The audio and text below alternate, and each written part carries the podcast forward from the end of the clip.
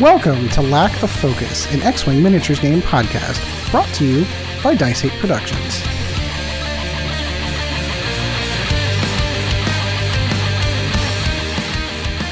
Hello everybody, welcome once again to another episode of Lack of Focus, episode 100.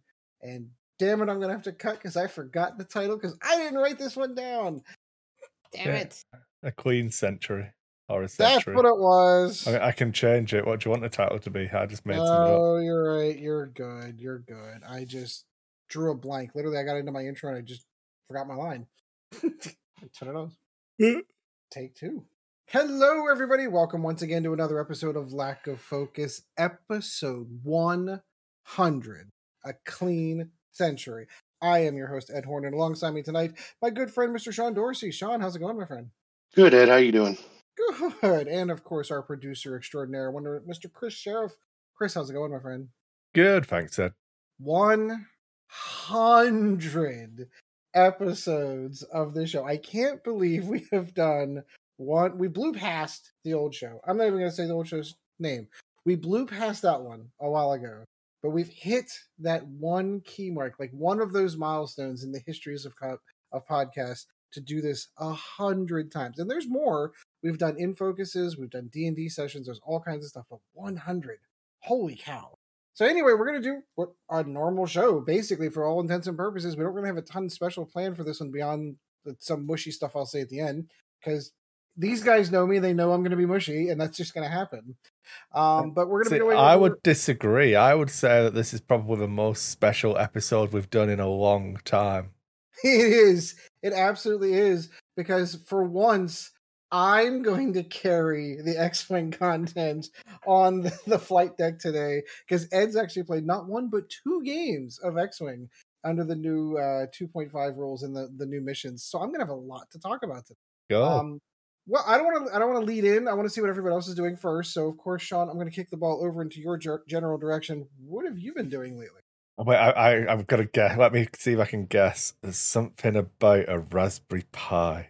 I'm kind of sorry. Like when he's done setting it up, it's going to be great. He's going to love it. It's going to do everything he wants it to do. But I feel bad he's having trouble with it. Yeah, you could say Raspberry Pi. That would be a good start. I'm like on this fixation now with old arcade games.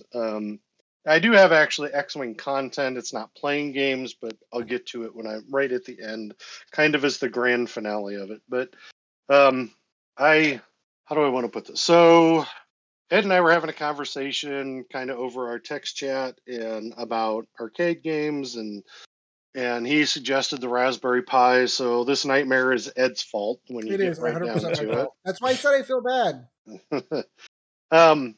So Ed suggested a Raspberry Pi for arcade, because I love arcade games. And you got to remember, I'm ancient. I grew up in the time of, we actually had a Pong. We had the Atari. I don't remember which one. We had both at one point, the six button and the 4-button Ataris. I don't know where the 4-button Atari came from, but we had one. And then I got a Commodore VIC-20, which is literally the most worthless computer, even though it was one of the most heavily sold computers at the time, because you had no way to save, so you could do programming. And then when you shut the machine off, you lost everything. And later on, they came out with the cassette tape drives, which people today would be, appalled by having a, two 30-minute side cassette tapes that you could record information on. And this was back in the day of CompuServe, and you had to buy the modem and then hook up to it. And then in the mail, you got the 10 hours free CompuServe time, and then you needed your parents' credit card, and, that nightmare. This was before AOL and that, sending you the discs. The internet was in a very infantile stage at those points in time. It was mostly a lot of message boards and bank and military transactions.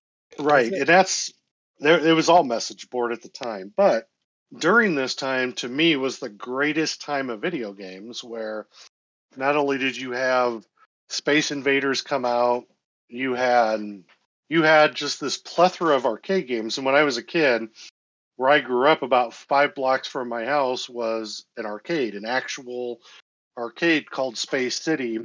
And I think it was there from like 80 to 83. And then the people that lived near it threw a huge fit and, you know, basically got it, ran it out of town. And this was before what you call grand arcades, you know, where you had, you know, hundreds and hundreds. This had whatever, all the arcade games that were out, plus they would get the newest arcades. And what was cool about this place was you would walk in there with a $5 bill, put it in the coin changer, and it gave you 40 tokens. Yep. And this is back before you had to shove 8,000 tokens into a machine to play it. It was a 1-for-1 exchange. So if you wanted to play Galaga, you put in a token and, you know, it played it and stuff. So there's a lot of games that I grew up with. The original Star Wars game with the cool flight controller. Love that. They did a stand-up version. I think the sit-down version by far is the definitive version of that game. Correct. Yeah, they did 2 versions. And then later on, 80 and 83, they came out with Empire and then Return of the Jedi in video game form, which I'll get into that portion of it a little here in a second. Like Space Invaders was 82, wasn't it? No, I think it was 79, I think. I'll live fat check you here while you're doing it. Yeah. Point being, continue on with your story.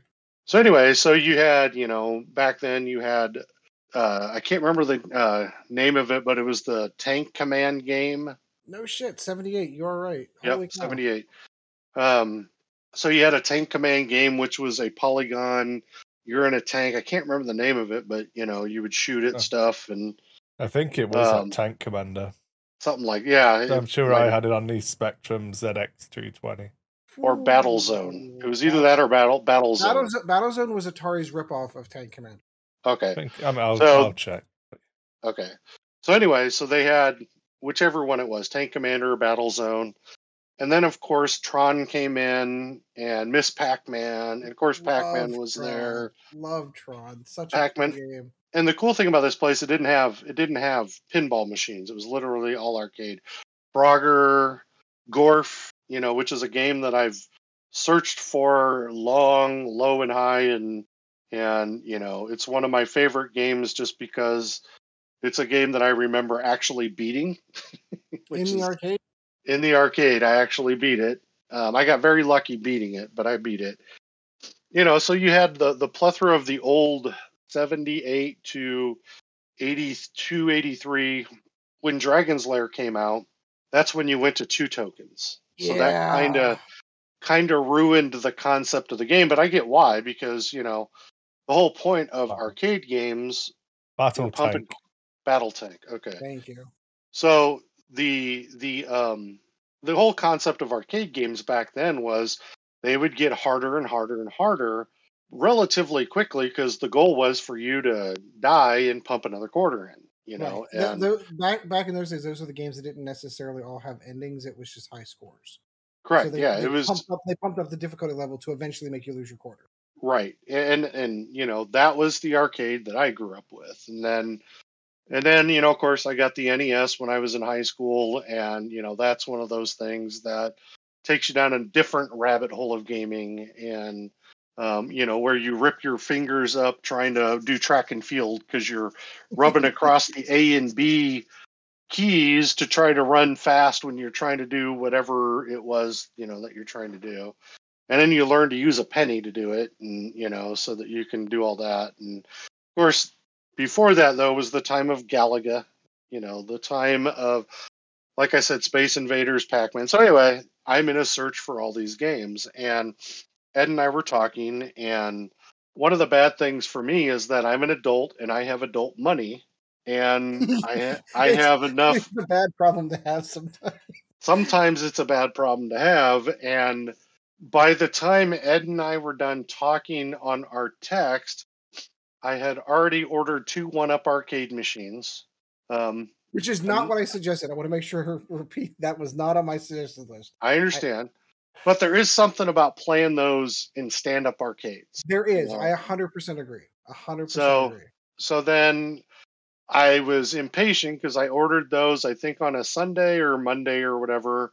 and they were supposed to arrive yesterday, which they did. But in that meantime, we have a local store called Nebraska Furniture Mart, which is also a deal or an outlet for some of those games, because there are special versions of the games that are in retailers from One Up Arcade. And of course, they had the Pac-Man game, aww, which had Pac-Man, of course, which I'm not a huge fan of Pac-Man, but it had Dig Dug on it, which Dig Dug is one of my all-time favorite games, and I could go on a whole reasoning for it and the why all these games are so important, but it had that and a couple other games too that I like. And then I bought the Atari one because it has Tempest, Space Invaders, it has Missile Command.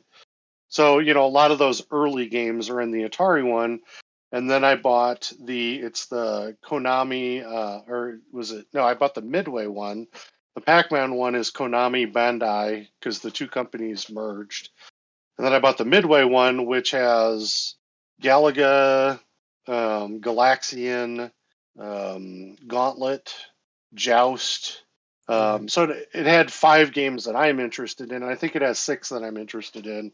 I just can't remember the 6th one. So basically, I bought stand-ups, and they're not full-size, which my house isn't big enough to have a bunch of stand-ups. And so in this process, I'm like, okay, well, now I'm going to turn part of my house into an arcade, which is really my living room, dining room area will become an arcade.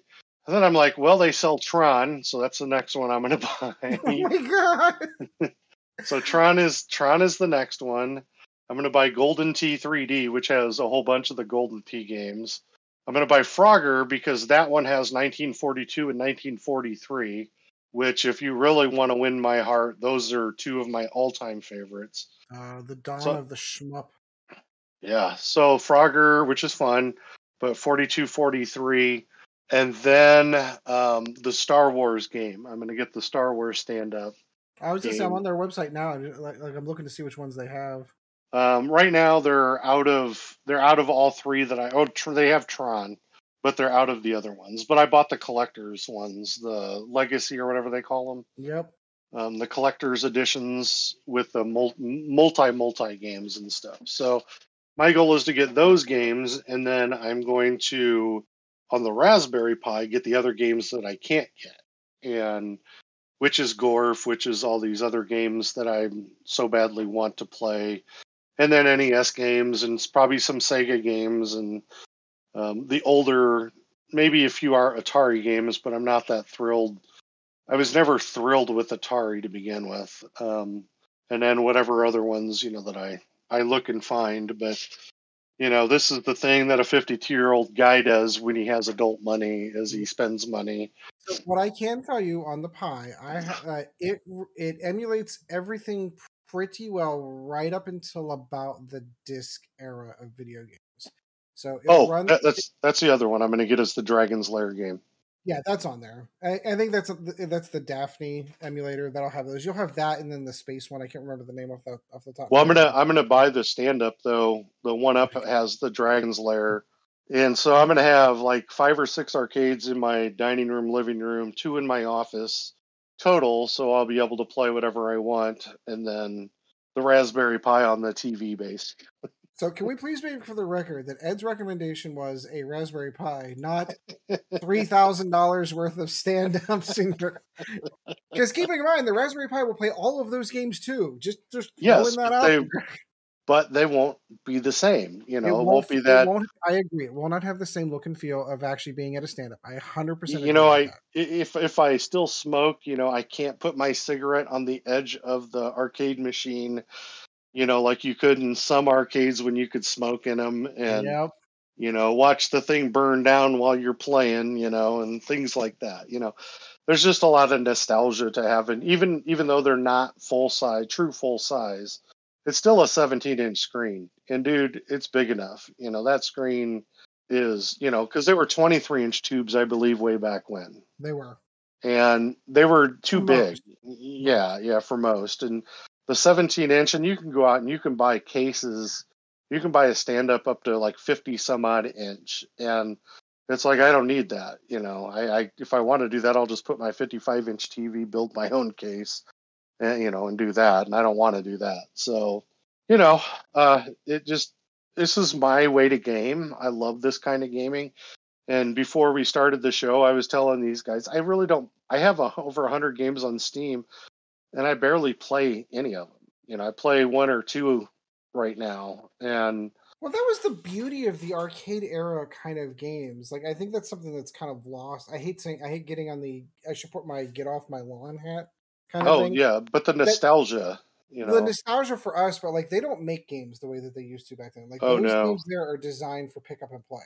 Like, I don't have to go through a 35-minute tutorial to find out what every button combination does. I'm not committing to 8 to 10 to 12 hours. Like, I just want to get, like, 10 games of Galaga in and see if I can set my high score. I can do that in 30 minutes, kind of. Yeah. Like, they just don't design games that way anymore. It's moved on to a different era. Even arcade games of today aren't built under that same thought process. They're just not. They're not. And even playing, so I also, in Ed saw it, I think I put a picture. Do you see the joystick thing that I made with the buttons? I think I did. Let me go back with the light up buttons and stuff. So I built an arcade joystick thing with light up buttons and all that I can play using the RetroPie. I can play games with and stuff. And, you know, so that'll give me an arcade feel too. You know, it'll, you know, sitting down in my recliner playing a game way too far back from the TV. You know, but that's what's cool about it, is being able to do things like that. And so that's the majority of what I've done. And then today I went to the game shop here in Omaha, which is going to be starting up in-person X-Wing in a couple weeks. Yay! Which is nice to see. They're going to have, I think, a tournament or whatever the event is for the kit that's out right now. Chris, you might be able to help with that one. There is Aces High and the droids you're looking for are the current kits, I believe. I think it's the Aces High one. It's like Mandalorian themed. Cool. I'm not sure exactly. Yeah, I don't know. Anyway, they're going to have that in 2 weeks, but they're going to play extended dogfight instead of do missions. So I may not do it because I don't really feel like playing dogfighty. But anyway, I went to the game shop today and I bought another 40K Space Marines vehicle, and then I bought the Razor Crest. Oh, which 40K vehicle did you get? I'd have to go out in the living room and grab it. It's just one of the tank-like vehicles. Okay. No. Yeah. There's a lot of tanks in Space Marines. That's all I'm saying. Well, and I need to get more because it seems to be that's where a lot of their army points go into, are vehicles. Yeah, usually for transport. Yep. So that was pretty much my 2 weeks of gaming of some sort. And then I played Project Zomboid on Wednesday with my Wednesday game group. And so that's pretty much it. But it was, you know, it's a lot of fun. We'll just put it that way. So I'm excited. I got to play a little bit of Galaga today. I played a little bit of Gauntlet today. Good. And what else did I play? I played one other game too. I don't remember, but just trying it out, making sure it all works, because I gotta figure out getting power to them now. So that's the next step in all of it. The one thing I think is kind of cool is those things have Wi-Fi. Those arcade one-ups, stand-ups have Wi-Fi. You can get on leaderboards. You can play against your friends online. Like there's all kinds of neat stuff that was never even imagined before. Whenever those games were released. And I think like when Golden Tee and those types of games came out, that's when the Wi-Fi or that internet connection, right? And playing like numbers, playing against a worldwide or whatever it was leaderboard. I think that's when all that started. So I get what Arcade One's One-Up's doing. Like there's a big part of me. It's like, can't I just buy like a blank chassis and just load it with whatever the hell I want on it? I'm sure that there's probably some licensing issues. There you can actually. You can buy an arcade machine, but then, you know, there is the issue with, you know, licensing and all that. All the arcade one-up stuff seems to be licensed, so. Oh yeah, absolutely. You know, so I would hope that that would be, you know, the case with that, you know, of doing it, or it being legal, completely legal. I know that I was looking today for other companies that do the same thing, and there are a lot out there that do it, but they either have really off-branding games or they have only console-style games. Right. And I'm not totally looking for that type of stuff. Like, legitimately, I would love at some point in time to have one cabinet in my house, but I would have it being driven off a Raspberry Pi that I could play all of the video games on it, as opposed to like having 13 cabinets to do it. I just have one that does all of them. Right. But okay. That's pretty much mine there, Ed. Cool. You nice. Said you had X-Wing to close out. He did. Well, I did. Was that buying the Razor Crest? Buying the Razor Crest and looking at building a list if I decide to go play in the tournament next week. That'll be fine. You know, the, what was it? The Concordia face-off. Yeah, that's it. Yeah, the Concordia. Yeah. Yeah, that. So that isn't a kit. I think. Oh, it's not a AMG kit. I think it's a like community built thing. That okay. Yeah. Yeah. I'm not 100% sure what it is, but that's what they're doing. So. Yeah. Yeah. All right, Chris. What have you been doing lately? We'll save one thing for the end. I've worked a lot. I think I was saying to you guys, I did like 45 hours this week on top of parenting and all of the other stuff. So it's been tiring. I can imagine. I think I said about I painted my lot. Did I show that on the last show? I can't remember. I don't remember seeing that. So that means that I didn't see it. That doesn't mean you didn't show it. It means I didn't see it. It's on my Instagram. I'll throw it up in the podcast crap. But I painted. I may have fallen behind on Instagram and all the other fun stuff. How very dare you? I was doing a work function in Inner Harbor for 3 days.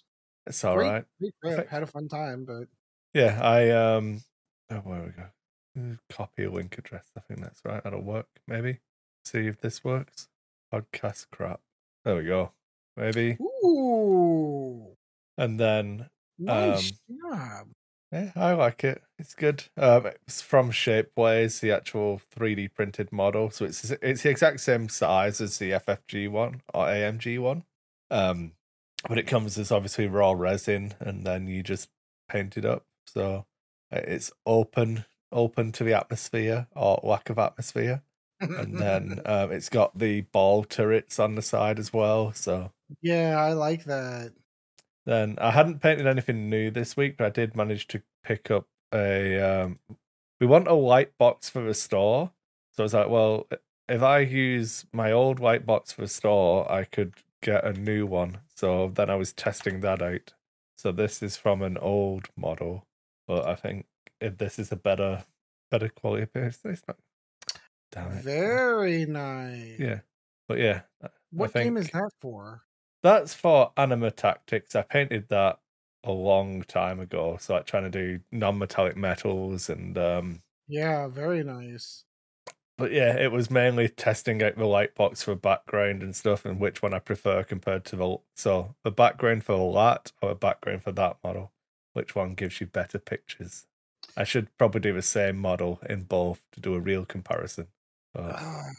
So, I genuinely like... I kind of like the other one better, not the other model. I like that better. Yeah, that's I think like, this. So the LAT is my old one, and the Anima Tactics like weird like fey person is in the new light box. So yeah, I think I'll keep the new light box, and then the old one can go to the store. But yeah, I like it. Yeah, I like it a lot. That's cool. Yeah, and I've got a bunch of models like that, and I've kept around to paint. I'm never going to play Anima Tactics. I've got all of the rule books. Well, I've got a rule book for it. I've got a bunch of models. I've got all of the rule books for a role playing game, but it's never going to get played. So whatever. So yeah, but you can see behind. Oh no, I think I've had the camera frozen all of this time, so people can't see us moving. But yeah, if you look behind me, like there is the new white box, that black box over there. So that is the picture, and But other than that, the table is basically clear. I built my new, I say new, I got the Bad Batch Lego. I got it on release, so I've had it for nearly a year and hadn't finished building the shuttle. But that's over on my shelf in the corner. So I built some Lego. Didn't really get to play any X-Wing last week or this week because I was busy at work. I actually had work that needed doing. So, oh no, I did play. I tried to block the game out, so I ran my Jedi list. This is not our game, Ed. This is a different one. And I went and claimed the central objective with Mace. And I was like, oh, it's safe. That's fine. I'll do my Jedi cheating boost. And we were playing Assault on the Satellite Array. So I was in range to claim a Central one. And I thought, maybe I can catch one of the TIE-FOs at range 3 in Bullseye if I do a bank boost. So I'll take the focus action because it was pretty close. And I'm safe anyway. Nothing can get me. But then Von Reg did a 5 straight barrel roll into a boost and caught Mace at range 3. And I think I was at range 3 from one of his bombers, but he had to, he had no like ordnance or anything to fire at me. So he rolled 5 red dice and Mace died. I was like, oh, I didn't expect that to happen. That's a shame. It can happen. It was interesting. I was like, oh, I mean, I didn't need to do any of this. I could have been alive now. But Matt showed the error of my ways. And I tried to put up a fight with the rest of my other 3 ships, but I just felt like I was behind the curve. And so he got like 4 points immediately, claimed 2 objectives. I think it was like 7-1 at the end of round 1. I was like, oh, okay. Maybe that was a turn 0 mistake. Well, a turn 1 mistake. But yeah, I just, for some reason, I just didn't see the barrel roll boost from Von Reg getting to me.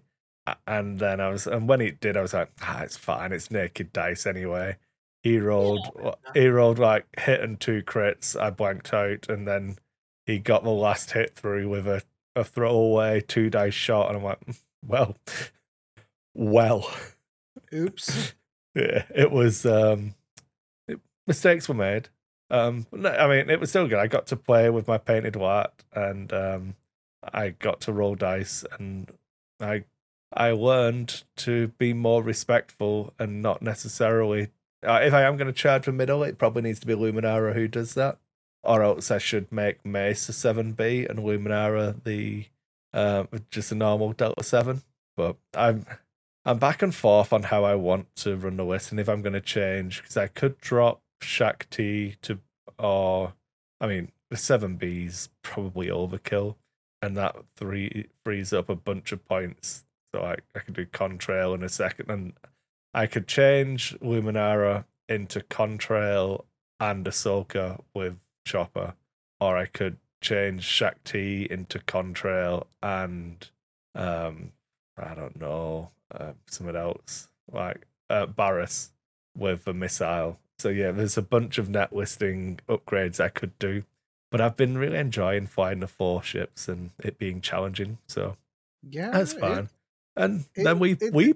Well. So you know, I won't steal your thunder. I'll let you talk about your 2 games of X-Wing. So I needed to commit to learning 2.5.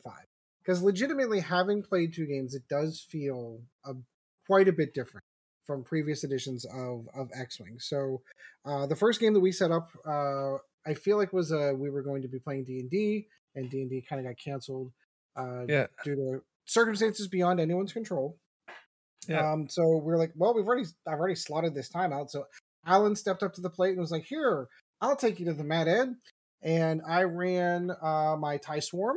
I can actually pull up a list and talk about it. Look at that. Yeah. So Chris and I kind of worked on this list.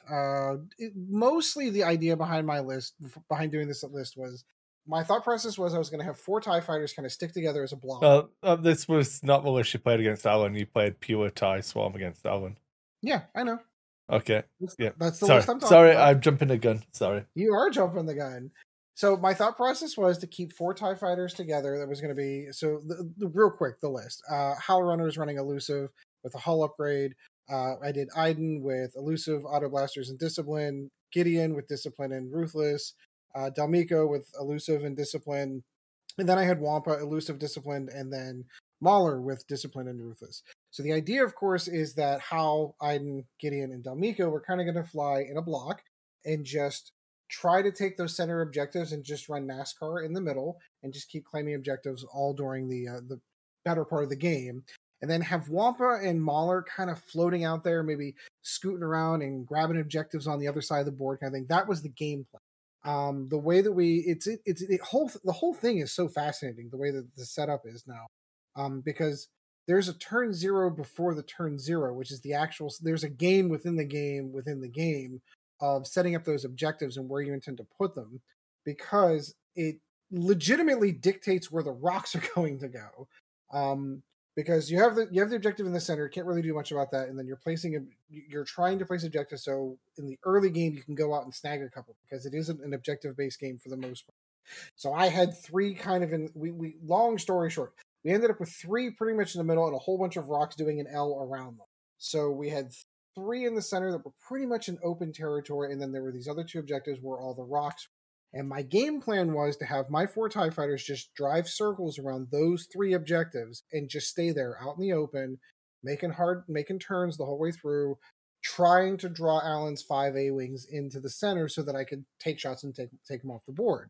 And then I had Mauler and I had Wampa kind of go out around the edges, and like their whole main goal was to go out and grab a couple of objectives on Alan's side of the board.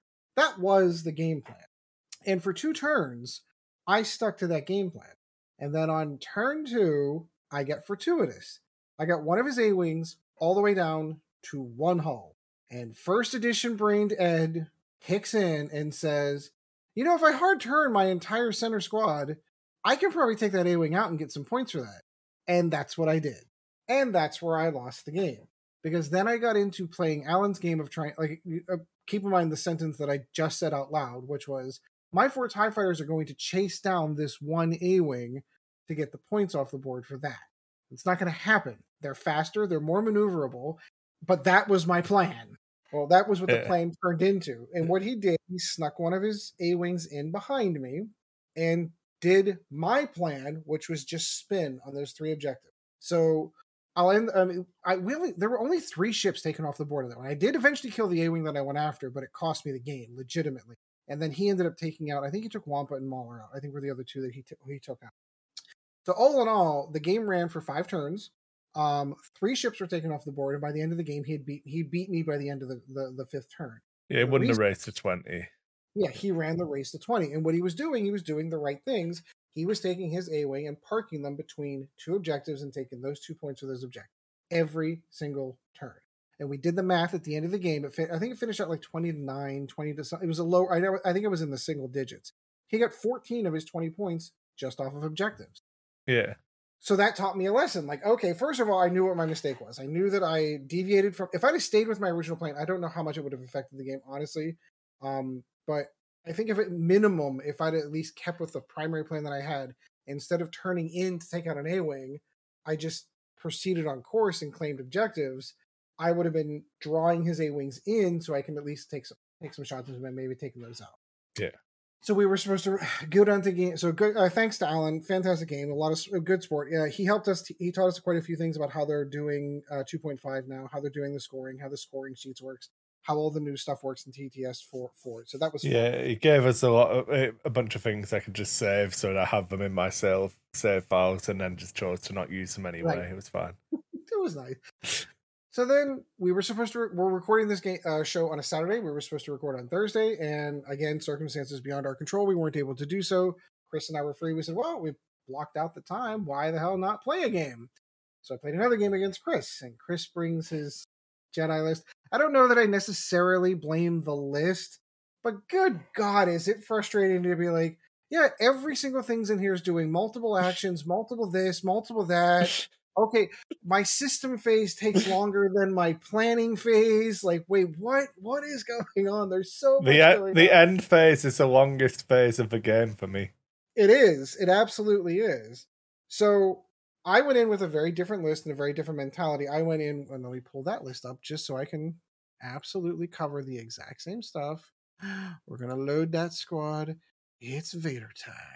So, of course, I wanted to run Vader because I saw a little bit of what the Force is like. And I'm like, well, what from the Imperial side, what are my choices? Well, obviously, I'm going to take Vader. 10 points for the Defender. Vader seems a bit much for me. I'm not willing to commit that many points to a single ship. So I went down to the TIE Advance X1. He's running Brilliant Evasion and Malice, Proton Rockets, and Afterburners. And then I wanted my thought process of what I should have done in the first game. I ran two Alpha Squadron Pilot Interceptors with Discipline on them and the sensitive controls. And their whole purpose was to just go out and catch those peripheral objectives and just, oh, by the way, if something goes out, if you have another ship that does the same thing, mine's a 3-attack die ship, and I moved before you, maybe I can block you and still take you out in the same process. That was my thought process with those. And then I had 6 points left, and I'm like, well, let's go a little bit fluffy. We're going to put Mauler and Scourge in there because it kind of were, Vader's wingman. And they're both are TIE fighters that can get extra attack dice, so it is possible that every ship in the list has a potential for 3 attack dice to start, and that was kind of the idea. Having the 2 alphas in there for their sole purpose was to go out and collect objectives. That's all they were there for. And then Mauler and Scourge were supposed to hang out with Vader, and between the 3 of them, they were supposed to take some things. Now, I, for the most part, feel like I stuck to my game plan on this one. Again, had a very fortuitous first turn, second turn. I think it was the first turn where I got one of Chris's ships all the way down to a single hull. So this time I learned, and I sent Luminara into the middle with her beefy 3 shields and 4 hull because she's got a hull upgrade. Yeah, otherwise it would have died in that. But anyway, so unfortunately, I feel like on the first game I played first edition when I was supposed to be playing 2.5. On this game, I felt like I was playing 2.5 and I should have been playing first edition.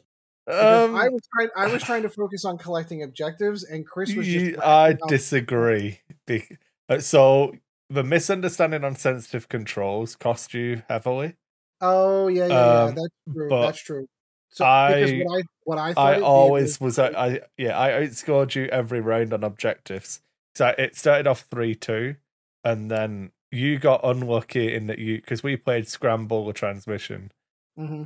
So you got unlucky in that you only turned off my satellite. You didn't claim it. Whereas I claimed yours back. Yep. So I was still scoring 3. You were only scoring 1 in the second round. And then the turn after that, you didn't claim it. You ignored the one that you turned off.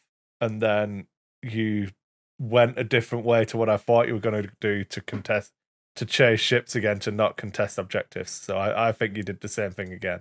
But that's in hindsight, you might be right, because basically I had one of my alphas that missed the claiming of one objective, but was in a range that it could have gone and done another.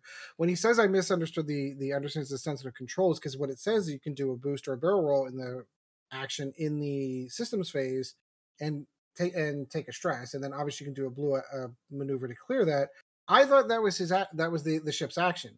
It didn't realize and didn't register with me that taking the boost or barrel roll in the system phase did not mean that was my ship's action. Yeah, you were in advanced sensors mode where it doesn't let you do any more actions, which... Exactly. So it made a lot more sense the word you were using now, whereas... Because I said it a couple of times, he's like... because Chris is fantastic in going through the phases of the game. He's like, in the system phase, do you want to do any of your alphas pre-game movements? And I'm like, no, I need to save my actions. And in my mind, that meant I need to save my actions because I want to boost onto that objective or I want to claim that objective. What he registered is like, oh, I'm going to be doing a red maneuver, so I want to kind of save it. Or what point being... Yeah. Didn't want to be stressed, but yeah. Right. Yeah. Point being, if I had played it the way that I was supposed to do it... I would have been able to do those pre-games, do blues, and then also claim objectives. Does that change things a ton? Probably not. I think it does, because like the points differential is what won me the game. Like I was agreed. Me scoring 3 to year 1, 4 to year 1. If I'm scoring like only 2 to year 1, so I'm only getting 1 point on you rather than getting 3 points on you. Like the gap's not as big, and yeah, obviously the game ended at like 30 odd points because in one I one rounded Vader, Mauler, and an Alpha. Correct. So, like, yes, the outcome of the game probably doesn't change, but the scoreline up to that point is a lot closer. What killed me on that one is when we ended turn 4, I was thinking to myself, one of the things that I was, I don't know, embarrassed is probably the right word for it, that the game only lasted 5 turns, that I didn't perform well enough to have the game go more than 5 turns before Alan had beaten me. And we get to the end of turn 4, and I'm like, ooh, I'm going to get past turn 5 with Chris. And then he aces Vader, aces the Alpha, aces the other, like legitimately, when the game was already over before dice started getting rolled, because he had claimed 4 objectives to my 1. He was sitting on 16 points. He was already at 20. I mean, if nothing happened, if he elected to do nothing, the game was over. But of course, we played it out and rolled some dice to see what would happen. And he ended up with 31 points at the end because he's just blowing points off the board left and right. It was awful. Like the positioning that to get the shot. So I got a range one bullseye shot from Mace onto Vader. Mace was a great one. With calibrated. So that was 3 dice plus a focus result, and I had the lat reroll on that as well. Yep. And then I had Shakti behind Mauler, I think it was one of the I-5 ties. And that was the other thing I kept stupidly doing, was I kept remembering that, oh, if you bump me, you can't shoot me. No, this is 2-5. You absolutely can. So legitimately, not once, but twice, I made the exact same mistake where I'm like, oh, well, I'm going to block you with Mauler or block you with Wampa, and then that's one less ship I have to worry about shooting me. Again, first edition thought processes, even second edition, coming into my head going, if you're bumping me, you're not shooting me. Yeah, you are. It's just like, I auto blaster marksmanship R7A7 did work. It did on Shakti, just like, and I think the first auto blaster shot I did, I rolled 2 natural crits anyway. Like it was just about that. Hey, I rolled 3 crits with Vader right into shields. Yeah, you took Luminara's shields off with Vader, and it was all crits. But it was all crits. It was pretty to see. But like, and that's just the thing about Jedi and why they're so good. It's like you did legitimately 6 damage to Luminara through all of her defenses, through all of her force, got her down to 1 hull, and then I just 5 straight Jedi boost, and then repair my loose stabilizer was the crit I was carrying because I had to do it straight. But there's no way you're getting a shot at me because you have to K-turn if you want to shoot me, and I've just done a 7 forwards. Right. And I'm never going to catch him. Yeah. So overall for me, it was a lesson learning in both of the games. I don't think that, like, I just need to change some of my mentalities. I think a lot of it is the fact that I didn't necessarily read how cards necessarily work. That's not my fault. But even the game, just functionally how the game works, it's so very different when you're trying, like a game can get out of hand really, really quickly if you're not paying attention to those objectives. So I remember we had conversations when we were talking about these, like, well, there's just going to be some games that just turns in, like, people are just going to ignore the objectives. I don't know how you can. It's very, I understand why people don't like it and why people are saying that the game ends not feeling resolved. Like our game, had I not killed any ships, I would get, like you said, our game ended. And I think it ends with no ships. Would it have been no? I think I killed the Alpha the turn before with Luminara. Mm-mm. No, was it all? Did all of it? Yeah, so it would have been all on 1 turn. So you are correct. If the game would have ended and we hadn't rolled dice, there wouldn't have been a ship taken off the board. Yeah, and the game would have been over. And it's like people that this is touching on main topic talk now rather than flight deck talk, but I think that's okay. I mean, that is aside from the fact that I'm going to interject one thing and then we'll move into this. I did just mention I was in National Harbor for an event through work. It was really, really nice. It was the first event that I've been able, conference that I was able to attend since COVID kicked in. So it was really nice to be able to get out and see some other people. While I was there, they had this little, every time if you, for those of you that go into like business trips like this, there's always these vendors that sell crap. They sell some type of service that they're trying to make money off of you while they're sitting there. And they have to find ways to pull you into their booths to do it. So one of the vendors was giving away a whole bunch of stuff. They were giving away a 50-inch 4K TV, blah, blah, blah, and a whole bunch of other things. And one of the other things they were giving away was a brand new 128 gig Oculus Quest 2. And I scanned the little QR codes and, oh, hell, why not? What's the worst that could happen? Well, I ended up winning, and I spent 2 hours today playing Beat Saber. And holy crap, I think my shoulder's a little sore at the end of that. So, yeah, beyond all that, that's what I did. Let's get on to main topic area. It was good. I'm looking forward to messing around with the quests properly. I think it'll be good. Wait. Squadrons was the first thing I said to Chris. And yeah. So I can play Squadrons on the quest, right? Yeah.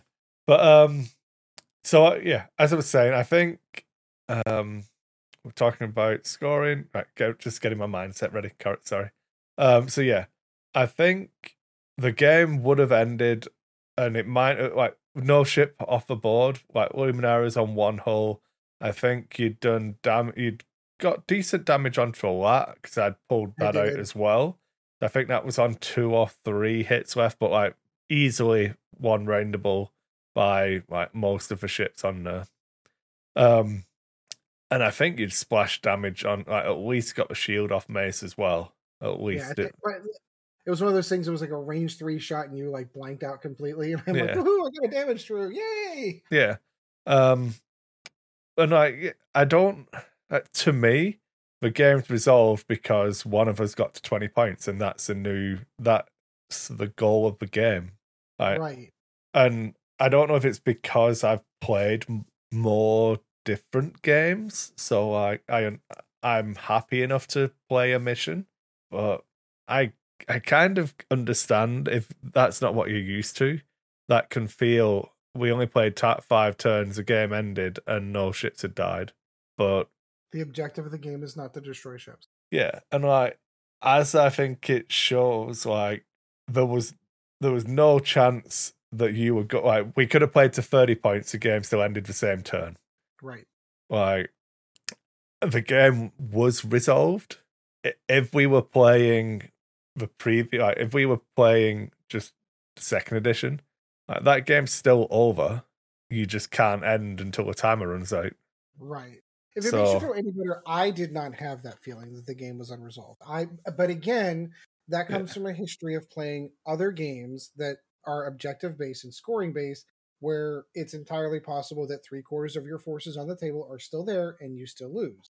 I've also played games where 3/4 of your forces on the table are off the board because they've been destroyed, and you still win because the game is an objective game. It's not a game. Yeah, I've had games where I've played games, not I've had games. That sense, I'm still talking about X-Wing, but I've played games where, I think Infinity is a good example. You can table your opponent and still lose. Right, because that was their objective. Well, their objective is to score. Both of your objectives is to score points doing the mission, not to kill each other. You kill each other to deny them doing the objectives. If they've already got the points and you've not got your points yet, if you kill them, the game doesn't actually end. You still have to be able to so they sit and watch if you can move to what you've got to do and pass the test to get there, kind of thing. Or you try not kill them, you leave them with one model so that you can do the mission. But the last game that I played in the 40K League, I won that game by 4 points. And I had on the table 4 or 5 Necron Warriors sitting on one objective, and I had my Necron Overlord sitting on another. Yeah. And that was it. I had a grand total of 5 models total left on the board of a grand, to put that in context for those that don't know what my 1,000 point Necron list is, there's about 60 models in that set. I was down to 5 of those 60. My opponent had done a really good job of blasting all of my models off the board, and I still ended up winning because I played the mission. Yeah, and I think the good thing about X-Wing now and the missions is that the score's in your face. You cannot not understand what's happening. You might not realize why you're losing or what you the choices you've made that have gone wrong, but you saw it was 3-2 after turn 1. Yeah. Then it was four. So set it was 7-3 after turn two. Yes. Then it was like if you just watch just that. Yeah. Then it's 11-4 in turn three. Still nothing's died, and it's in turn three was where you lost that game by not stopping me gaining 3 point, like, because it's a race. It's a race to 20. If I'm getting 4 points a turn, I win in 5 turns. Which is exactly what happened. Yeah, and it's hard because list building really matters now. If you can't play this game flying 4 B-wings. You can't fly B, like, I think a list can carry like 1 or 2 B-wing style ships or Y-wing style ships, but if you cannot get around the table, and I think that's quickly. Yeah, and I think that's why I can get away with flying. And I'm not saying that this is a good, like, I know that in the nicest possible way. Like, the list didn't beat Ed. Ed beat Ed. Yeah, yeah. No, I'm okay with that. But like, I enjoy flying it. I don't think it's great. It's all I4. It's good fun. It's got pilots that I want to use. It's got a bunch of upgrades. It's very intricate and complex, and there's a lot of triggers to remember. And I enjoy when all of it comes together. It feels great to just laugh at your opponent as you just, okay, so this person's going to take all crits and die, and then that, like, that last turn felt awesome for me. I'm not going to lie. Yeah. You don't even need to pick up the dice. You don't get to cancel those out. Those are just there. Yeah. Like, that kind of sucks. Yeah, I agree. And they let me do it, so I'm going to keep doing it, you know? Yep. But like, okay, Mace is range 1 with you in bullseye, so he's going to fire and he's going to spend his focus, and then Obi-Wan's going to spend a 4 so he can keep his focus token. All right, what's that? You wanted to shoot Mace, so he has to spend his token defensively? Oh, he did. Obi-Wan said he can keep it, though. It's all right. Yeah, it's all right. You know? No big deal. Yeah, don't worry about it. No big deal. All right. And all of those end phase triggers from Hawk and Shakti and Agile Gunner and... Yeah, we had a post-game conversation where Chris is like, yeah, this isn't even a good Republic list. And I'm like, are you really? He's like, yeah, no, like if you were to play like the quote-unquote competitive Republic list, like I should be replacing this ship and this ship because they're not necessarily the most ideal builds for this list. And I'm like, ugh. Now, granted, I'm obviously not the most competitively minded player currently in X-Wing. It seemed pretty tough from where I was sitting. The problem with it is that it's still a Republic. Like, I still get to boost before my action step. So I still, and we were playing Scramble, so I get to point that. Yeah, I get to boost and still have an action left to do it. Or I can boost in the system phase, or Hawk can make me boost in the end phase. Like my lat boosted in the end phase in turn 1 to give me a better angle to be where I wanted. It's like, the next objective. Yeah. So, oh no, I've got a strain now. The cost of this ability. Oh, I have to stress that because I thought it was a stress for so long, and then Matt, who beat me last week, was like, "What are you talking about? It's a strain, Chris. Don't be an idiot." I'm like, oh, it does say strain. You're right. Yeah. Oops. Okay, so Hawk's ability is better than I thought it was. Thanks, Matt. I appreciate it. Yeah. That having been said, I came away from that second game going, okay, maybe Empire isn't the right faction for me right now. As I'm trying to learn the game, as I'm trying to go out and figure this whole thing out about going out and grabbing objectives, Empire just doesn't have the hit points to sit down and figure that kind of stuff out mid-game. They just don't.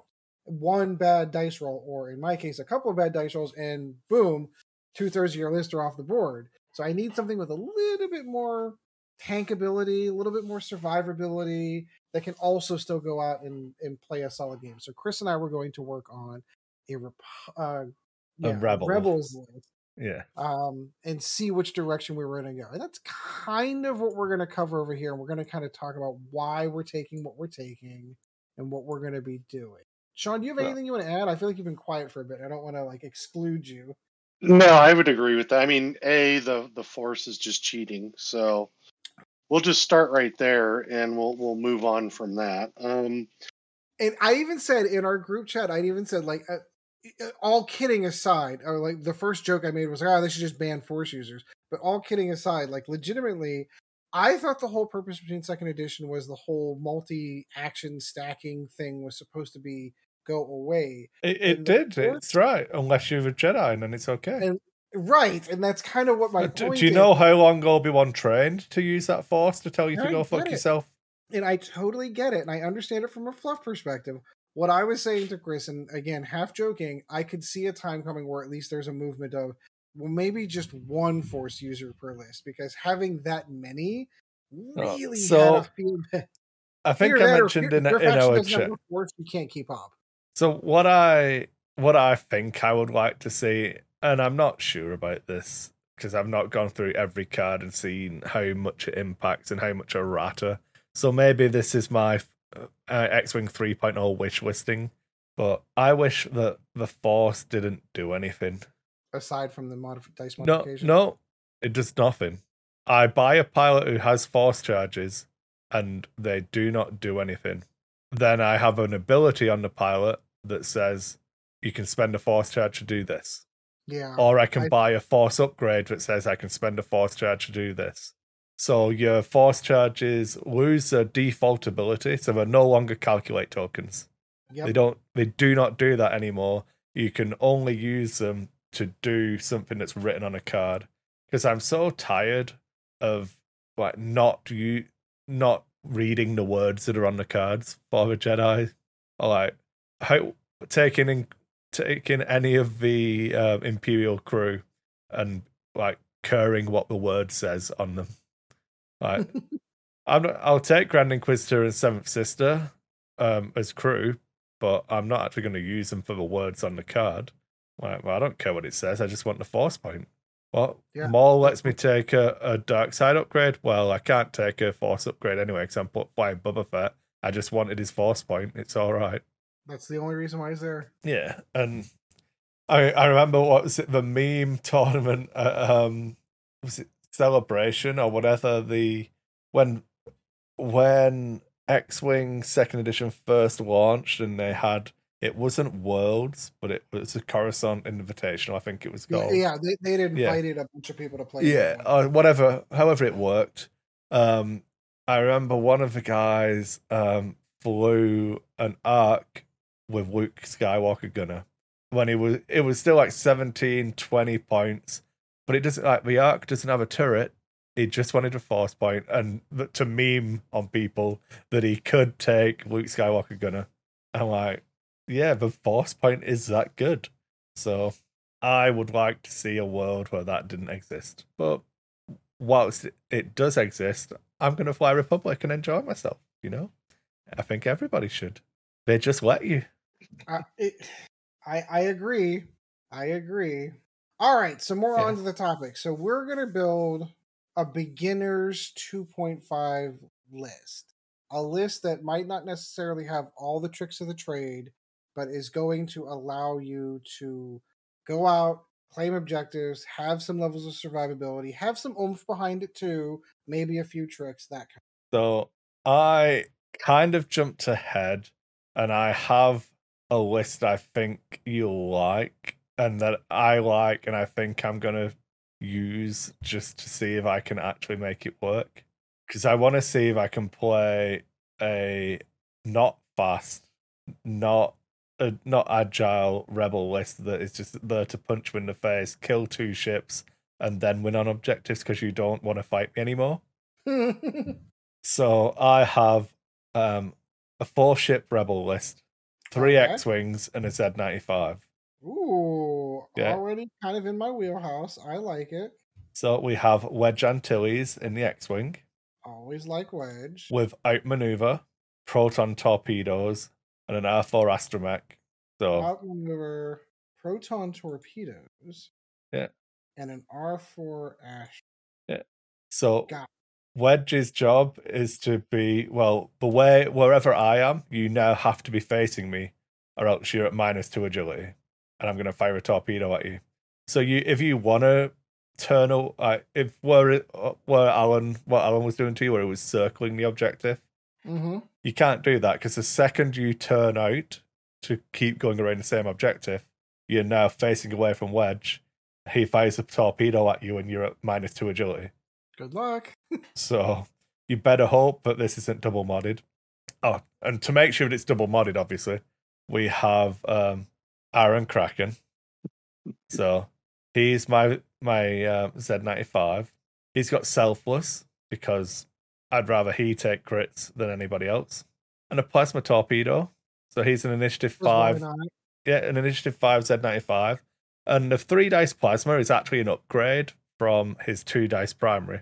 And his ability will still trigger off firing the torpedo. So he can't... Which torpedo? I missed that. The plasma torpedo. Gotcha. So it's a 3-dice attack, 2 charge, range 2-3 torpedo attack. And during the neutralize result step, crits are cancelled before hits. So you're unlikely to crit people, but after you've determined it hits, you burn a shield off them.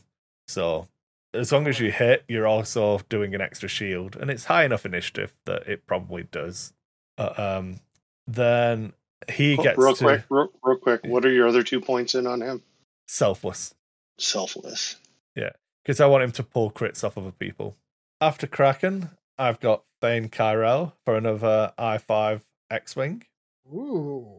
This guy he's got a small loadout, but he's only a 4-ship cost, so good. He's got an ion torpedo. I was back and forth on whether to take plasma or ion, and mm-hmm. ion gives you the 4-dice attack, which can help against some of the higher agility ships or Jedis, and obviously ionizing them is good because you get a second round of shooting at them because you know where they're going to be. Exactly where they're going to be. Yeah.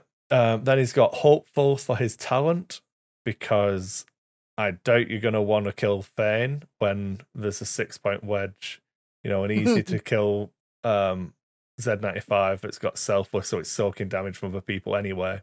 So other ships should die to trigger Hopeful. And then his droid is Chopper. So if I'm in a game where I don't feel like I need to spend the ions, I just spend charges off the ion torpedo to regen shields with Chopper, and it doesn't give me a disarm token or anything. Right.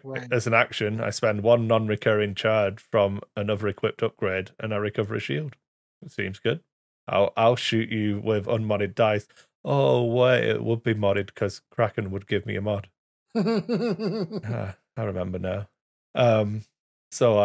And you're not going to kill Thane first, or if you do, I'm happy. You know what I mean? It's one of those, I don't care which one you shoot at. It's all good for me. And then my last ship is Luke Skywalker in the X-Wing. Ooh, I do like this list. So another I-5, so it's 1 I-6 and 3 I-5s. Luke has got Afterburners, Outmaneuver, Proton Torpedo, R3 Astromech, and Instinctive Aim. Okay, that's a lot of... It's a lot of upgrades because he's got 28 loadout value. All right, can you run that past me one more time? So yeah, I've got Afterburners, Instinctive Aim, and then I lost you after that. Outmaneuver, because he's got a talent slot as well as a force slot. That was the one that I... Yeah, Proton Torpedoes, and an R3 Astromech. Oof, that's a lot of points. So we have 2 pilots with proton torpedoes at high initiative.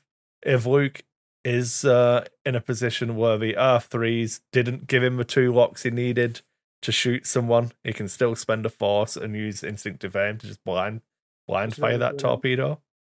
Afterburners, so you don't have to close the S-foils.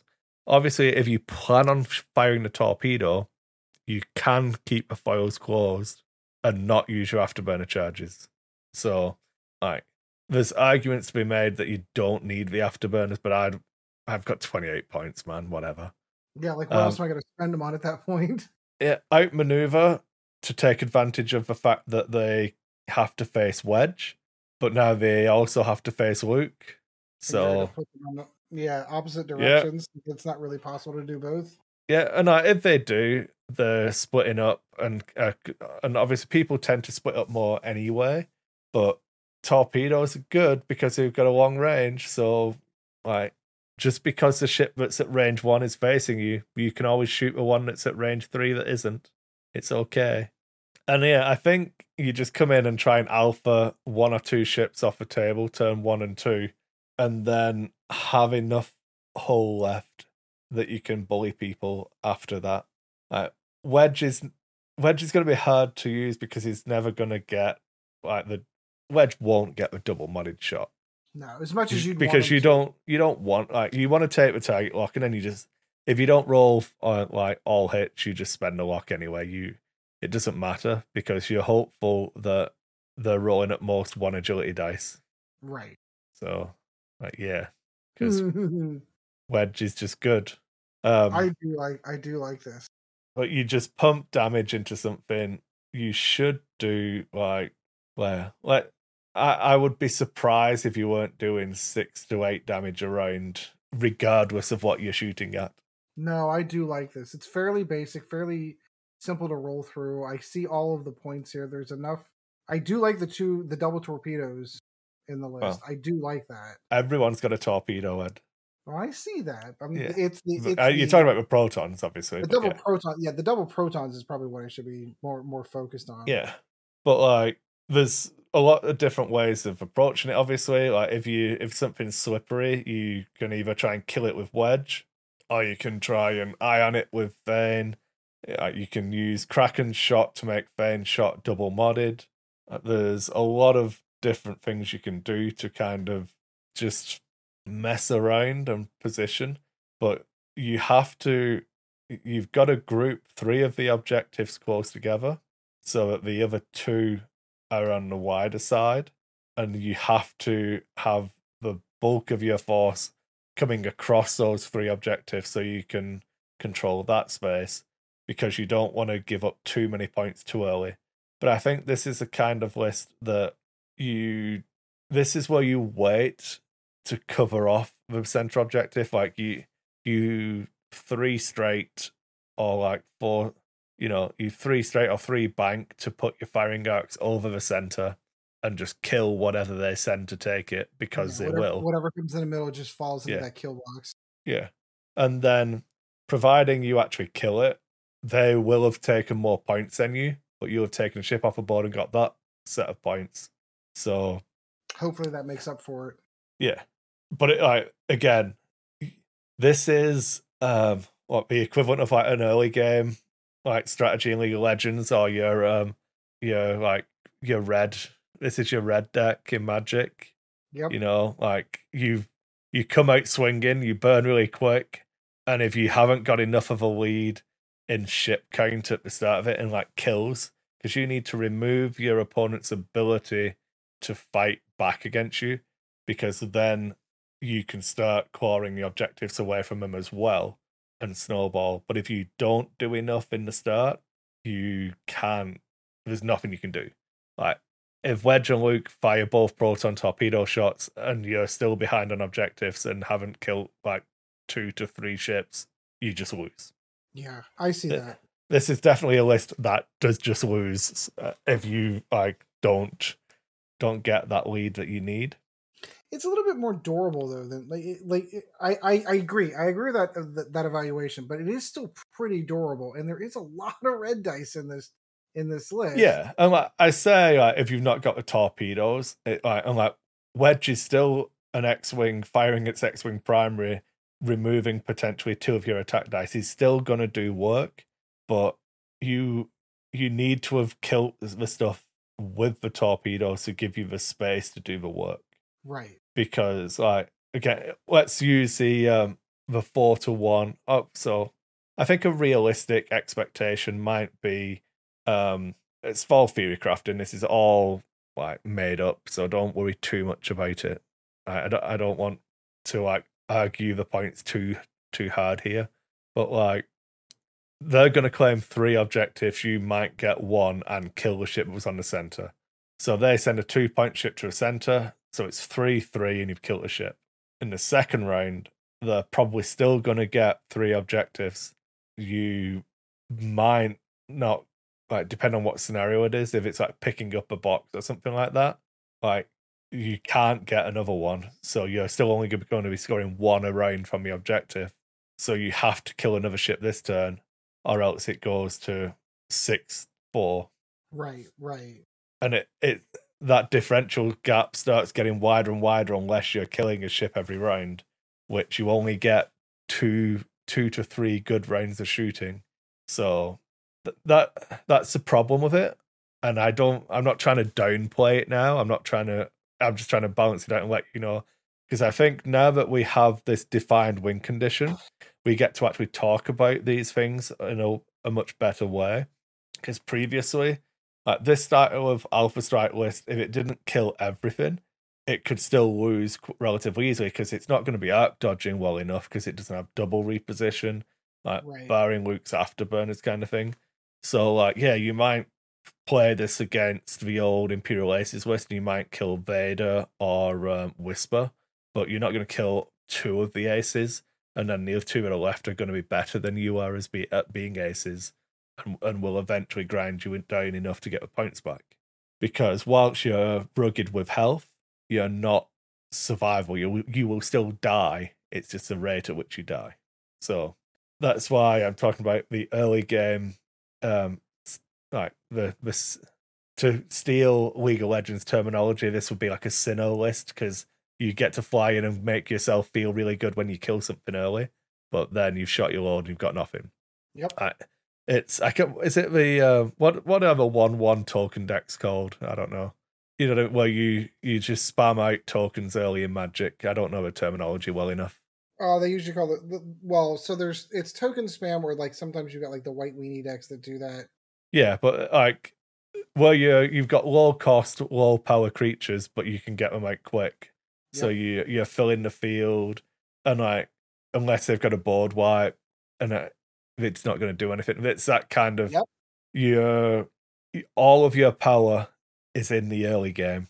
So you've got turns 1 to 3. If you have not established, I would say, like, a 6.2 ship, if you've not got them down to 3 ships, like, you need to outnumber them once you've lost your torpedoes. If you do not outnumber them and don't have torpedoes, you probably lose. No, I like it. I like it a lot.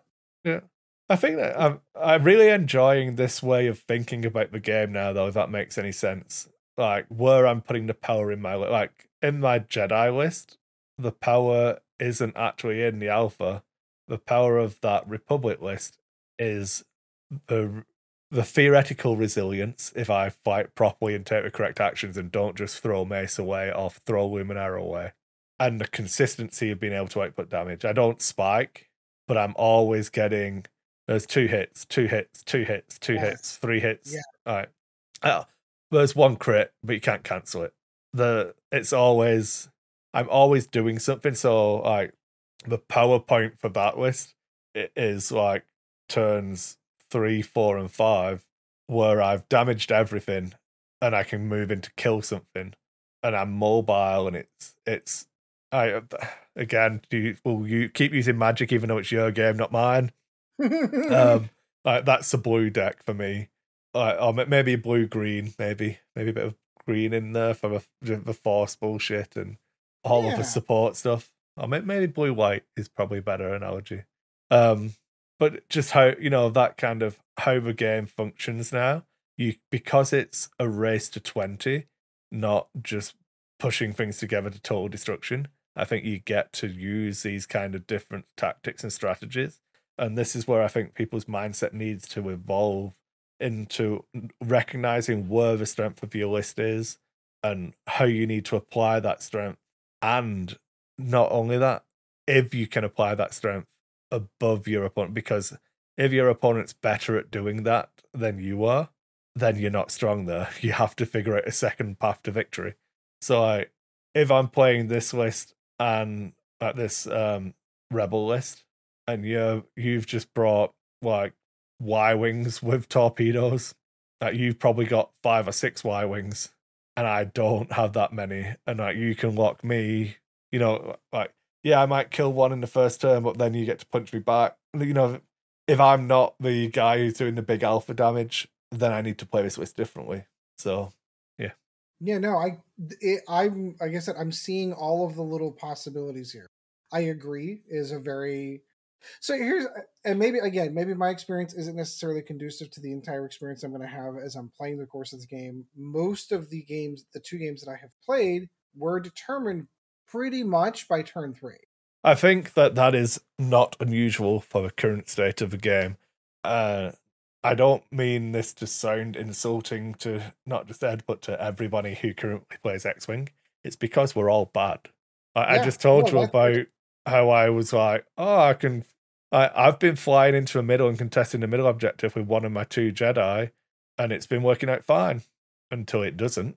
And then the game's done. Like, literally turn one, it's over. So, like, is that risk worth it? Like, is it better to be the person to threaten taking the middle, but to actually just put the firing axe over the middle and not actually get too close so that you can capitalize on if they take the middle? So you get into the shell game, a bluffing game of, I'm going to deploy my ship that looks like I'm going to bum rush the middle. And then as long as you think that I'm going to bum rush the middle, you'll set up your arcs to cover it. But I'm not actually going to. I'm going to set up my arcs in case you do. And then I've not lost anything because you didn't take the middle. Right. So it doesn't matter if I do as long as you don't. You know what I mean? I understand what you're saying. If it's five objectives, and I get my two, you get your two, and no one takes the middle, we're just racing to 18, and that's okay. But it's that kind of thinking where we need as many points as we can because the games end earlier, but then the games will end earlier because you're going all in. Yeah. Like, if you're playing poker and you go all in in the first hand of every tournament, sometimes they're not all going to fold, and sometimes someone will clean you out in turn one. Yep. Right. So I think there's a lot of learning for us all to do, and I include myself in that quite a lot. I agree. So I'm absolutely, the next game that we play, I will take this list, kind of fly it around, see how I feel about it. And again, what I said to Chris at the end of the game is what I need to do is I need to find a list to learn to play this game with. I remember when I first started playing X-Wing way back in the day, I picked a list. Now, I picked TIE Swarm, but I picked a list. And I legitimately, I think I took Dallas Parker's list. It was the list that I took, which was how I think there was another named pilot. It was probably Night Beast. And the rest of it was Night Beast, I think. Yeah, it was two, yeah. And then it was like two Obsidians and then two academies. And that was it. And I just flew that list like 20, 30 games straight. And by the end of it, I had gotten really, really good at that list. I knew where strengths were. I knew where weaknesses were. I knew how to play the game with that list. I knew how to react. I mean, that's what I needed to do.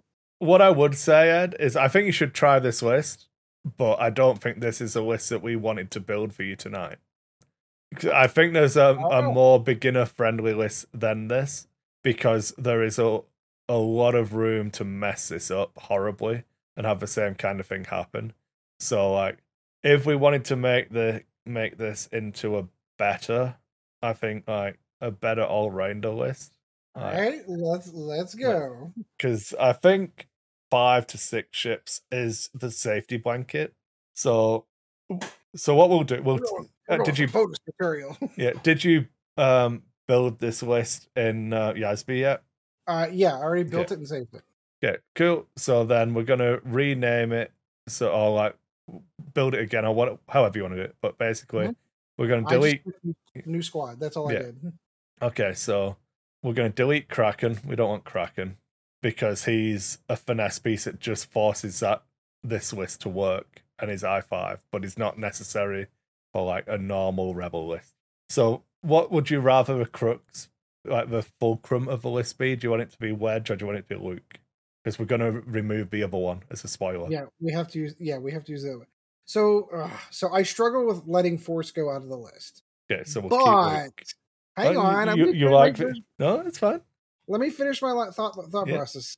But I do like what Wedge brings to the table, especially with the outmaneuver. Yeah, I as a spoiler, I don't think there's a right or wrong option here. It's okay. I also do like the idea of having the i6 in there. Yeah. I'm struggling with letting go of the 2 Force, though. That seems fair. I can get you Force somewhere else if Force is something you want in the list. Yeah, maybe that's a... So, all right. So we're going to go... We're dropping Kraken out of the list. Yeah. And for the moment, we'll drop Luke out of the list. Okay. So that leaves us with Thane and Wedge. Yeah. 2 X-Wing. So what we're going to do for Thane is we're going to retool him. Okay. Thane is going to become an outmaneuver Thane, and he's going to waste one of his Warlock value. Uh-oh. And it doesn't matter, because now he's got a really, really easy job. His job is to be an I-5 ship that does exactly what Luke was doing with Wedge, of going on the opposite side of Wedge. Yeah, he's got nothing. We got nothing. Yep. He has a 3 dice primary attack, and if you're not looking at him, he takes away 1 of your dice. Yeah. And his initiative so 5. Basically, it's Wedge on one side, Thane on the other. Yeah. Then we're going to go and we're going to get the bargains. We're going to go bargain basement shopping. We're going to take Lieutenant Blount. Okay. And we're going to go into the A-Wings. And we're going to take Derek. Okay. Okay, so we're now back to 4 ships, but we've still got 6 points left. Blount has no upgrades at all. No. But 0. So now we need a way to consistently activate Blount. So we get to choose whether we want to do something that's going to be a big ship that's going to be in range. Do we want like something like an Arc 170? Do we want to do something like a Nora Y-Wing that wants to be close because she's getting her extra evade? Or do we want something like an A-Wing, which is going to be like slippery? Fang, we've got Rebel Fangs, remember? We could take... You could take... I'm not going to take Fenrir. That's terrible idea.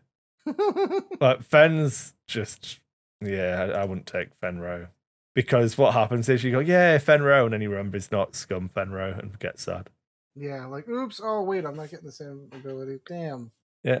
I mean, there is another thing we could do as well. Is that we? In fact, yeah, that's what we'll do. We'll make it not... We're not going to spam the 2-point pilots.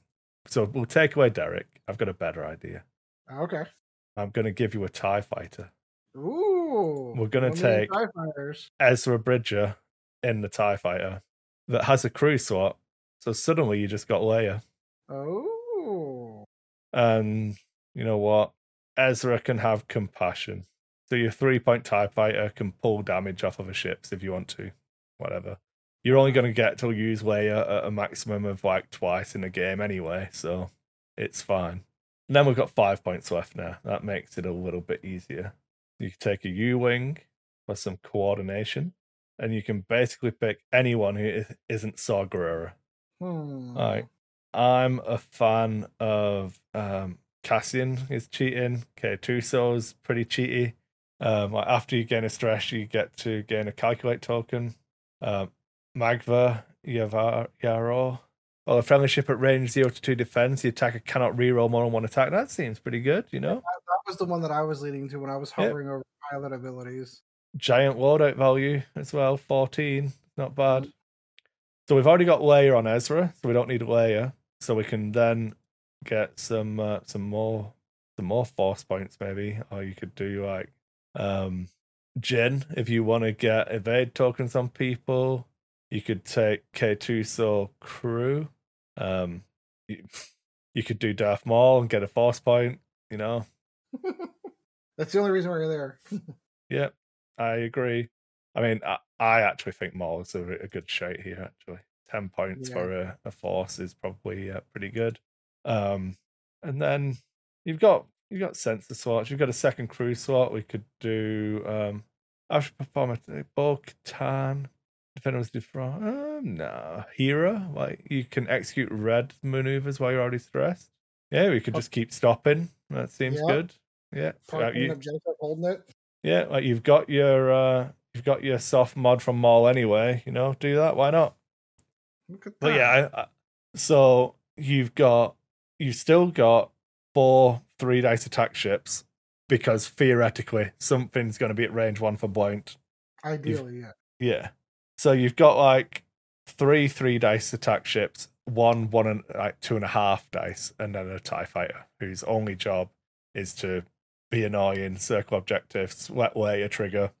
Just fly around. If Ezra is alive for layer to trigger twice, good, great, you know? And you can look at it as a direct trade here. If I put Ezra near an objective for 3 turns, and then you kill him, but I triggered layer, I got layer for free this game. Yeah. Because I got my 3 points, you got your 3 points, but I got a layer out of it. Yeah. And all you do, Ezra's only job is to take the evade action and have a force point. So he's calculate evaded every turn.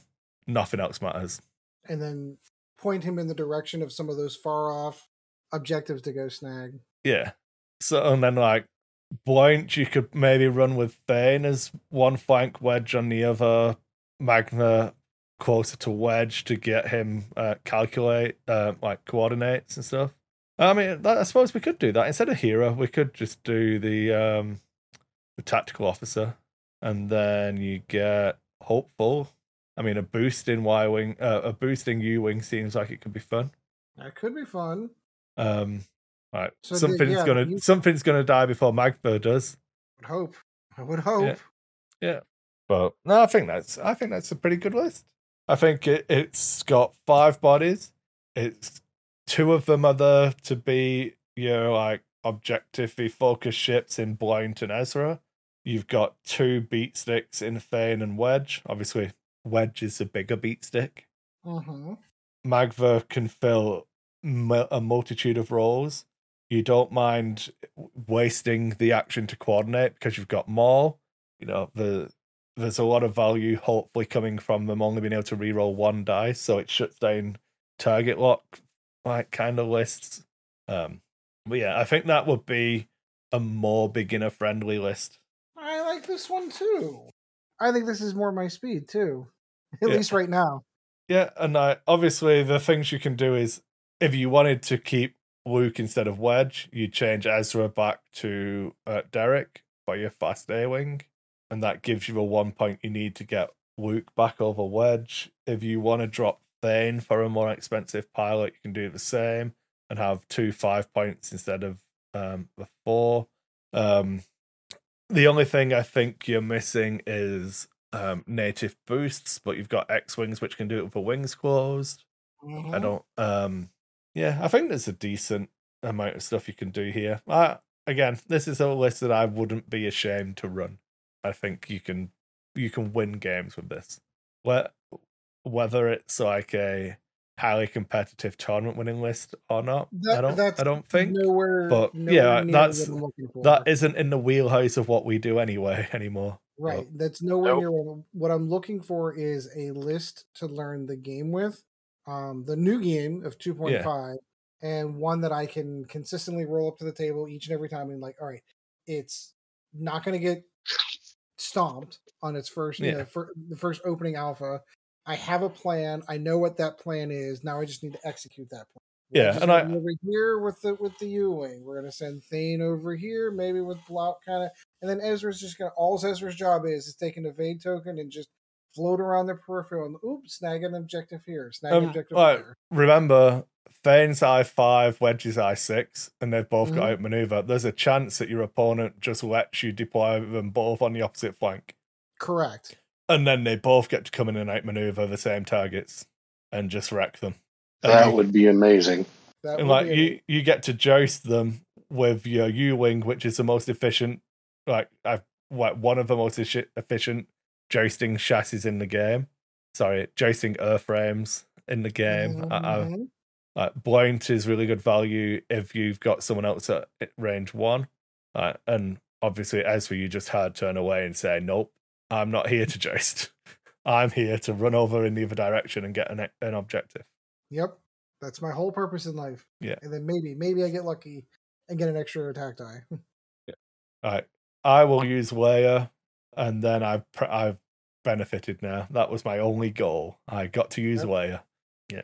And obviously, like, if you want to, there's 3-point A-wings. There are different 3-point ships that you can take instead of Ezra.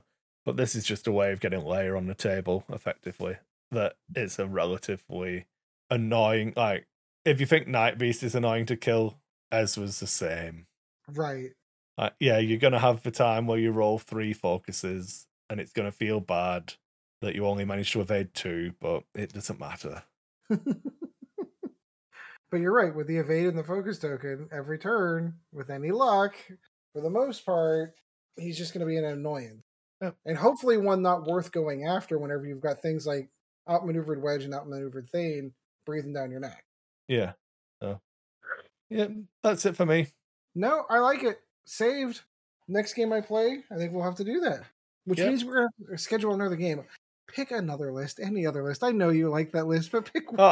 I'm in. I'll play anything else. It's fine. Can we do a like versus like on that? Like, maybe not, I'm not talking a mirror match, but one that's down to my level. Yeah. I will run. I still have to fly some vultures and stuff, so I'll fly my that'll be fun. That'll be fun. Yep. Yeah. You can kill some droids. They're not people. Yay! It's okay. It's okay. Totally okay. Yeah. All right. Anything else you want to cover tonight? No, that was it. I wanted to keep it as like a concise X-Wing show for episode 100 and just, that was our gift. Yeah. That was our gift for episode 100. We actually talked primarily about, I think I mentioned 40K once. There, we did it. It is capable of happening. All right. So before we roll out, I do want to take the opportunity to mark the occasion of 100 episodes of hanging out with these guys. We have been doing this for a really, really long time. I'm going to try not to get teary-eyed on this one, but legitimately, I couldn't imagine wanting to do this with anybody else. We talk all the time, whether it's on this show or in a Facebook chat, or we're talking about video games, or we're talking about pies, or we're talking about all this other stuff. These are 2 of my closest and dearest friends. I don't get to see them in person nearly enough. So the only way that I get the opportunity to hang out with them is through stuff like this, and through this show, through our D&D groups, through all the other stuff. Being able to maintain this friendship for as long as we have doing this has been very special to me. It's not work. It's never work. It's never boring. It's never dragging. I never get to the point like, oh God, I got to do a show today. It's never been that way, because it means that I get my opportunity to hang out with 2 of my best friends in the whole world. So to both of you, thank you so much. I'm looking forward to 100 more. Like, legitimately, we can keep doing this. Yeah, I think we can. I mean, try to keep it short. As long as X-Wing will exist, we can do an X-Wing show for another 100 episodes. Heck yeah. And otherwise we can morph it into anything else. So. Yeah, I was going to say, well, worst case, I mean, this is legitimately worst case scenario. If at some point in time AMG lost the license and X-Wing wasn't a thing anymore, we would migrate this into something else. We would just do something else. The show would keep going. It would just migrate into something else. Yep. That's all I had. No, it's been a pleasure. I mean, it's strange because I didn't, like, 7 years ago, this isn't where I thought my life would be. But here we are, and yeah, it's been interesting. We've had our ups and downs, the highs and lows, but I think we're doing well. Like, I wouldn't trade what we have for what any other podcast has. I enjoy what we do, and that we get to do it the way we want to do it. So I like the old show had its purpose in its time, but if I had to legitimately pick one over the other, I like this better. It's way more casual, way more fun. I don't feel like I have to keep on the bleeding edge of what's going on in the competitive worlds and tournaments. And it's definitely more up to speed with my style of gaming right now. It was different. It was different 7 years ago when I was going to tournaments every other weekend, and we were doing regionals and store championships, and all of that stuff was super important at the time. But I'm in a different phase in my life where I'm just more interested in just having fun and rolling dice. Yeah. And this definitely is a reflection of where I am in my gaming life right now. Yeah. That's the funny thing you say that, because I wasn't a competitive player truly. I was a competitive game runner for this game. And, I think for me, I put in as much time at preparing for tournaments and not playing, but running the things.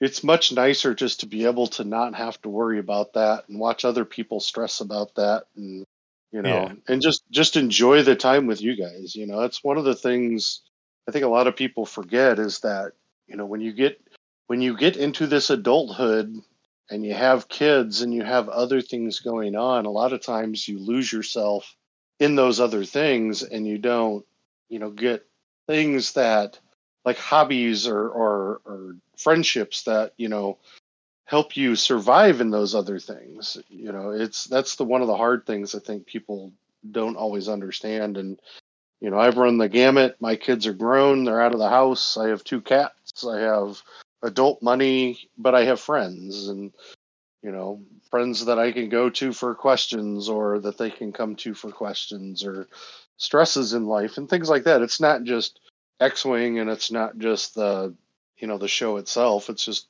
like Ed said, we are friends and, you know, we have moments in time where we're stressed and we can talk to each other about that and, you know, just do the things that friends do.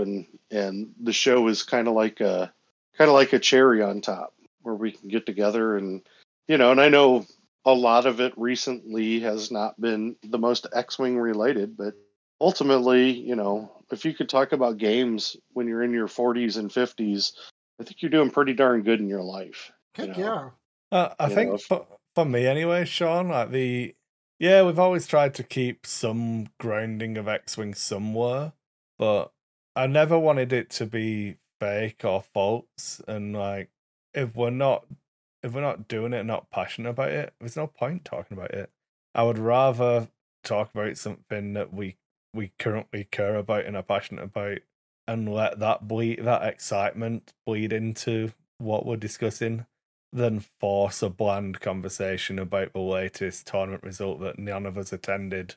Right. Like, well, that's not an attack or a knock on any other podcasts out there, because people do things the wrong way. But we did do that. Yeah, but I just that's why I think this is better, because we just go with the flow and do what we want, and people listen. We're not the biggest podcast. We put very, very little effort into trying to be. We just do it, and hopefully the people who are listening enjoy it. And like, yeah, you know, one of the funny things is that we just went through two and a half years of the strangest years in our lives, and you know, you look at how much it affected the gaming industry and the gaming itself. You know, the only thing that kept X-Wing alive, really and truthfully, are podcasts and online leagues and things like that, you know, and the online tournaments that took place that, you know, for me, I didn't really pay much attention to those. Once in a while I'd tune in, but, you know, and that's, we're hitting that point where we're getting back into you definitely, Chris, are there where you're at in-store play, you know, where you're running, you know, a game night for it, you know, weekly. And here in Omaha, they're going to finally start up a face-to-face. They did a little bit here and there, but with the game shop opening up gaming space in a couple weeks, you know, that's going to open up face-to-face leagues. There's another store that has a face-to-face league, but they're not running anything remotely close. They're kind of running like a bootleg league of X-Wing, and because they don't like, the people running it don't like 2.5 at all, you know, and it's just, I mean, like, you know, there's going to be long quaves and holdouts, and that's fine. Like, yeah, no, I get that. As long as everyone gets to find the game that they enjoy, that's all. Exactly. Yeah, exactly. And for me, you know, since the league's starting up, guess what? I get to go to a league, and I get to put ships down, and then I get to play a game or two, and then I get to get up and walk out without having to worry about anything else, which will be not collecting scores, not collecting scores. Yeah, spreadsheets to see who's in first. Yeah, I hear you. You know, and it'll be nice where if I want to just play one game that night, I could get up and walk out. You know, and that'll be something new for me, which will be fun and exciting overall.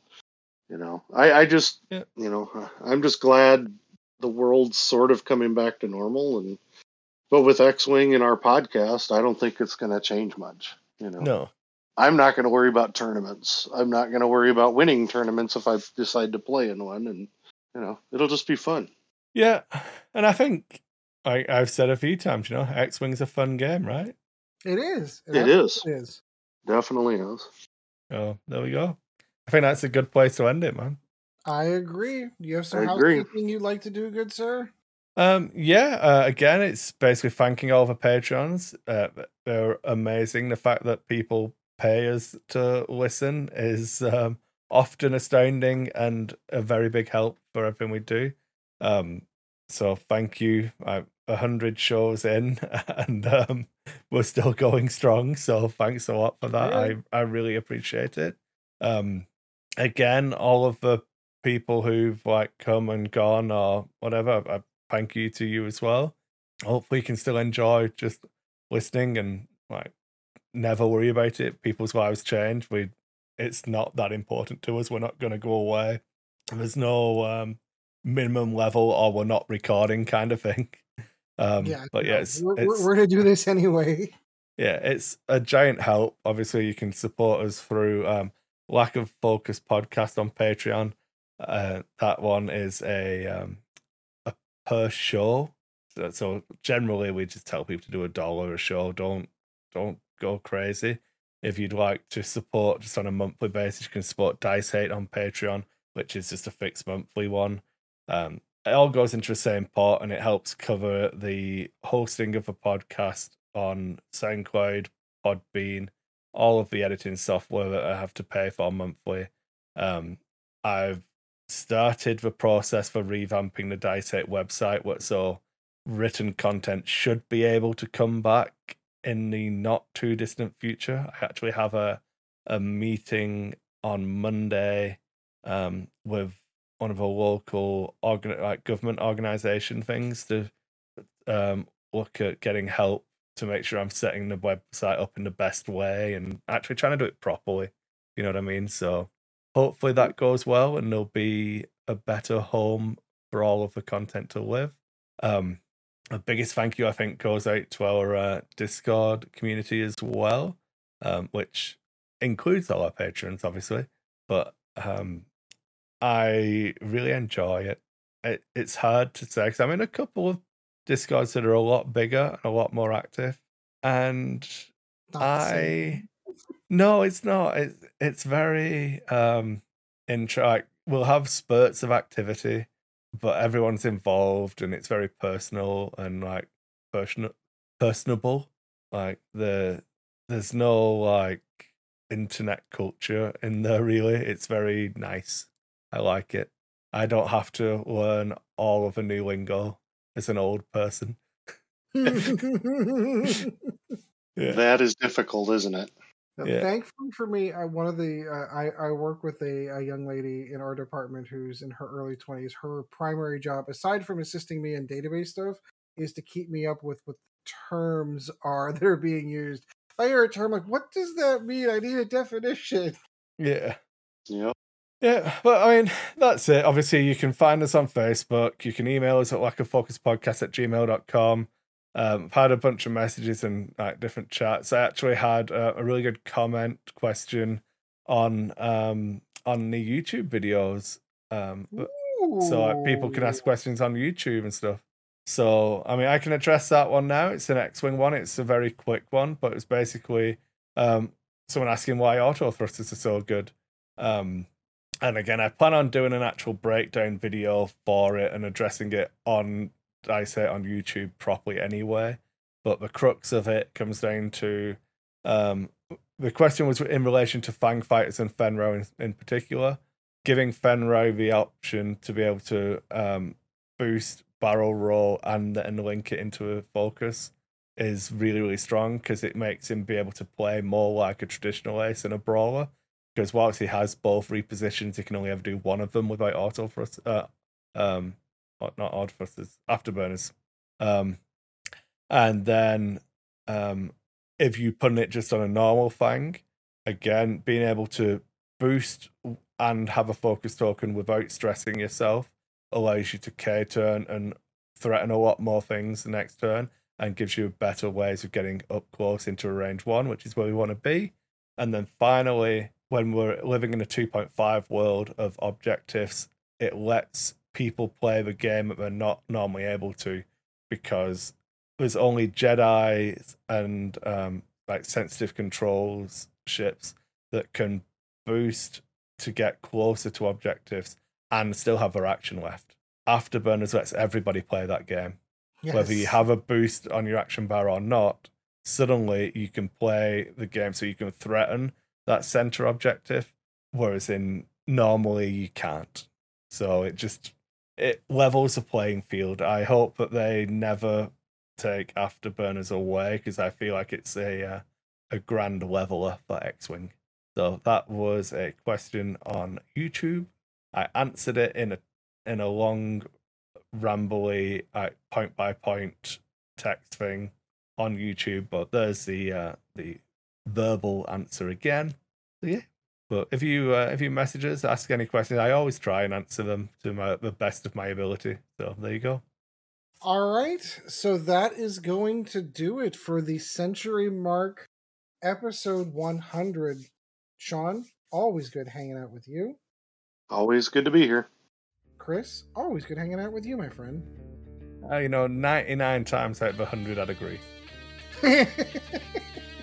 And we actually have a data pool to pull that from now. All right, so that is going to do it for this one. I do appreciate you tuning in. We'll talk to you again in 2 weeks. And until then, as always... Thank you once again for joining the Lack of Focus X-Wing podcast. Check out Dice Hate Productions for all the latest episodes, and we'll be looking forward to seeing you again next episode.